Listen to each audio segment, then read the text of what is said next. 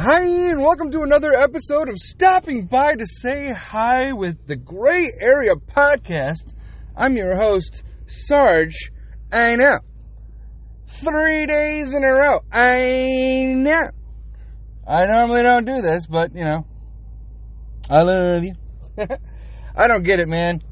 I, I don't I don't get it. Like sometimes I'm, I'm I'm good, and like I'm solid, and I'm steady, and I'm knocking things out and I'm getting things accomplished and I'm doing podcasts at a firm rate. And other times I'm just like missing weeks. You know? I have too much on my plate. You know? There's a lot of goals and I have a lot of aspirations. I understand that. But I also need to, like, schedule better. Like, prioritize my dreams they're not all going to hit at the same time. So I got to, you know, ration it out. Be like, okay, let's do this first, then do this. I'm trying to do all of them at the same time. Which isn't a bad idea either. Maybe like I could separate it like, okay, this time I'll do this, this time I'll do this, and this time I'll do this. And they could be separate things. Cause you could hit a you could hit a block, like writer's block you could hit that shit. If you're ready to do something, you're like, oh, okay, I'm not there yet. Like, I'm not, I'm not where I need to be yet. But I'm ready for this. I could do this now. Do it. If your plan is A, but you're ready for plan B, and you're stuck on A, go to B. You know, just just go to B. Do that. Is that confusing? Is that kind of confusing? what I just said? All I'm saying is, no one has one goal, right? Unless it's something stupid and basic, like oh, get rich, you know. No. How you gonna do that though? Like, what's the plan? How you gonna get rich? You gotta, you gotta, you gotta do something. What are you gonna do? I'm gonna. My plan is to win the lottery. So you're, in order to achieve your goal, you're just buying lottery tickets. Yeah, that's not the way. That's not the way to do it. That's not the way to do it. For instance, I got the podcast. This is a steady thing that I want to do all the time. All the time. I got to do it. At least once a week. If I do it once if I do once a week, I want to I want it to be like 45 minutes. If I do these stopping by to say hi's like on my way to work or whatever, why not? Cuz normally I just like put on Spotify and I just jam out and karaoke to myself in the car like 99% of the rest of the rest of the world, you know? But if I have the means to, you know, record quick podcasts, little quick little ADD, get it off my mind podcasts for everybody, that's good too. Some people don't have 45 minutes to listen to me or anyone else. And if you do listen to me, I'm fucking humbled. But maybe 15 minutes, the quick little 15 minute ones are the way to go. I can understand how you could be bored, you know? After like 15 minutes, after 10 minutes, after 5 minutes. Maybe the opening sucks. To listen to somebody for 45 minutes, that's that's that's humbling, right? We're not all Joe Rogan. We're not all just, you know, sitting there for 3 hours with the fucking awesome guest drinking, doing shrooms and smoking weed, you know? However, that would be nice. That would be nice that that is a podcast goal, but that is money and a half. I would need to have like a like a media guy. I'd have to like have a like a producer doing the cuts and cameras and having a table and like an atmosphere that's you know mine to have people on there just to shoot the shit. That that'd be great. That'd be great. But as for now, you're just stuck with my voice this beautiful, milky, manly voice. So, yeah. But, in all honesty, there's plenty of goals, right? You got multiple things that you want to do with your life dreams, aspirations, you know. How you going to get there? You got to do this, that, and the other thing. But it can't be one thing. Like I have book one. I have uh, book two. I have book three, and I have a podcast. So sometimes I'll hit a block on, on, on book one, go to book two. Go to book two. Or if you're on the same book, be like, okay, I gotta, I'm gonna timeline this, and uh, I'm writing it in chronological order. I hit a writer's block, but I know what I want to do with this part of the book. Then fucking skip ahead and do it. Skip ahead and do it. You know how many times authors read their own shit before submitting it? You got to make sure everything flows good. Like I couldn't even imagine like mystery dramas, murder mysteries. That shit's fucking complicated. Like there's one sentence from like page 5 that plays a huge role in page, you know, toward the last end of the book. You got to and it all has to tie together. Sometimes it does, sometimes it doesn't. But I'm seeing a lot of shows on like Netflix or Hulu that are adaptations of books. And movies murder books, man. They fucking murder books. Percy Jackson, The Lightning Thief, the first one that came out in like 2010, it was garbage. They changed everything. They changed the whole fucking plot. Harry Potter, believe it or not, the movies are great.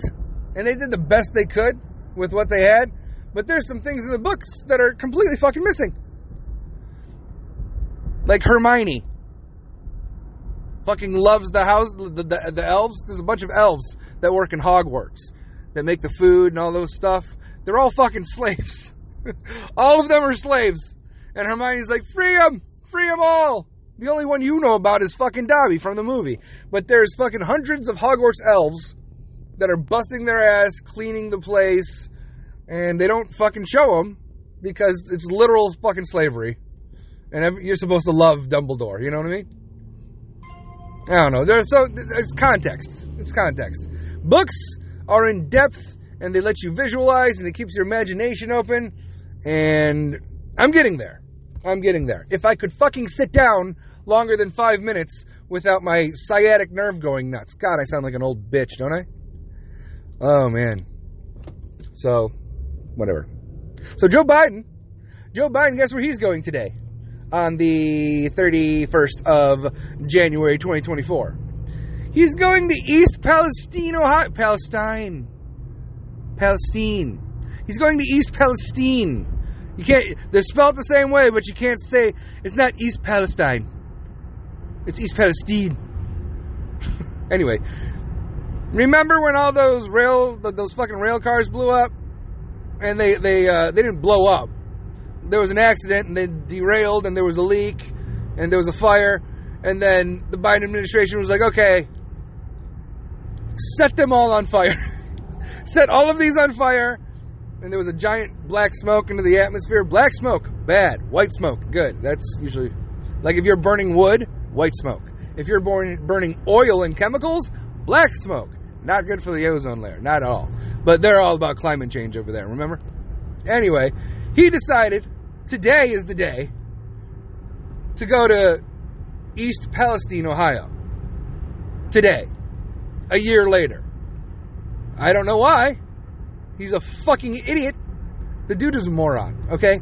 The man is a block of wood. No one's going, they're going to boo this man they're going to boo this man. You're going to show up a year later after a giant fucking chemical spill, and instead of cleaning it, cleaning it up with uh, quick dry and kitty litter and bulldozers and picking it up and whatever, disposing it the right way, you're going to set all of them on fire, burn it off, and then you're going to move the rail cars out of the way.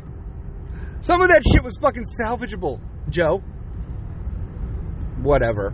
What a fucking joke. He cares more about Palestine than he does about Palestine, Ohio. Everybody gives more shits about what's going on outside of our borders than they do about what's going inside of our borders, especially fucking Democrats. The border's wide open. I'm telling you, people of color, you got to pay attention. Your vote is being fucking replaced. You are being replaced. Now that people of color are waking up and they're realizing that, you know, welfare and government housing is not the way to go and they could be their own thing and they don't have to depend on the government. people of color are starting to realize that the government only wants you to love them every two to four years. When it's an election, we love black people. When it's not an election, you're going to do what you're told. You're going to get what you get, and you're not going to throw a fit. Why? Because daddy government says so. So now, a bunch of people of color are waking up and they're fucking leaving the Democratic Party in droves. So how are you going to replace that vote? You're going to take millions of people and you're going to let them in illegally.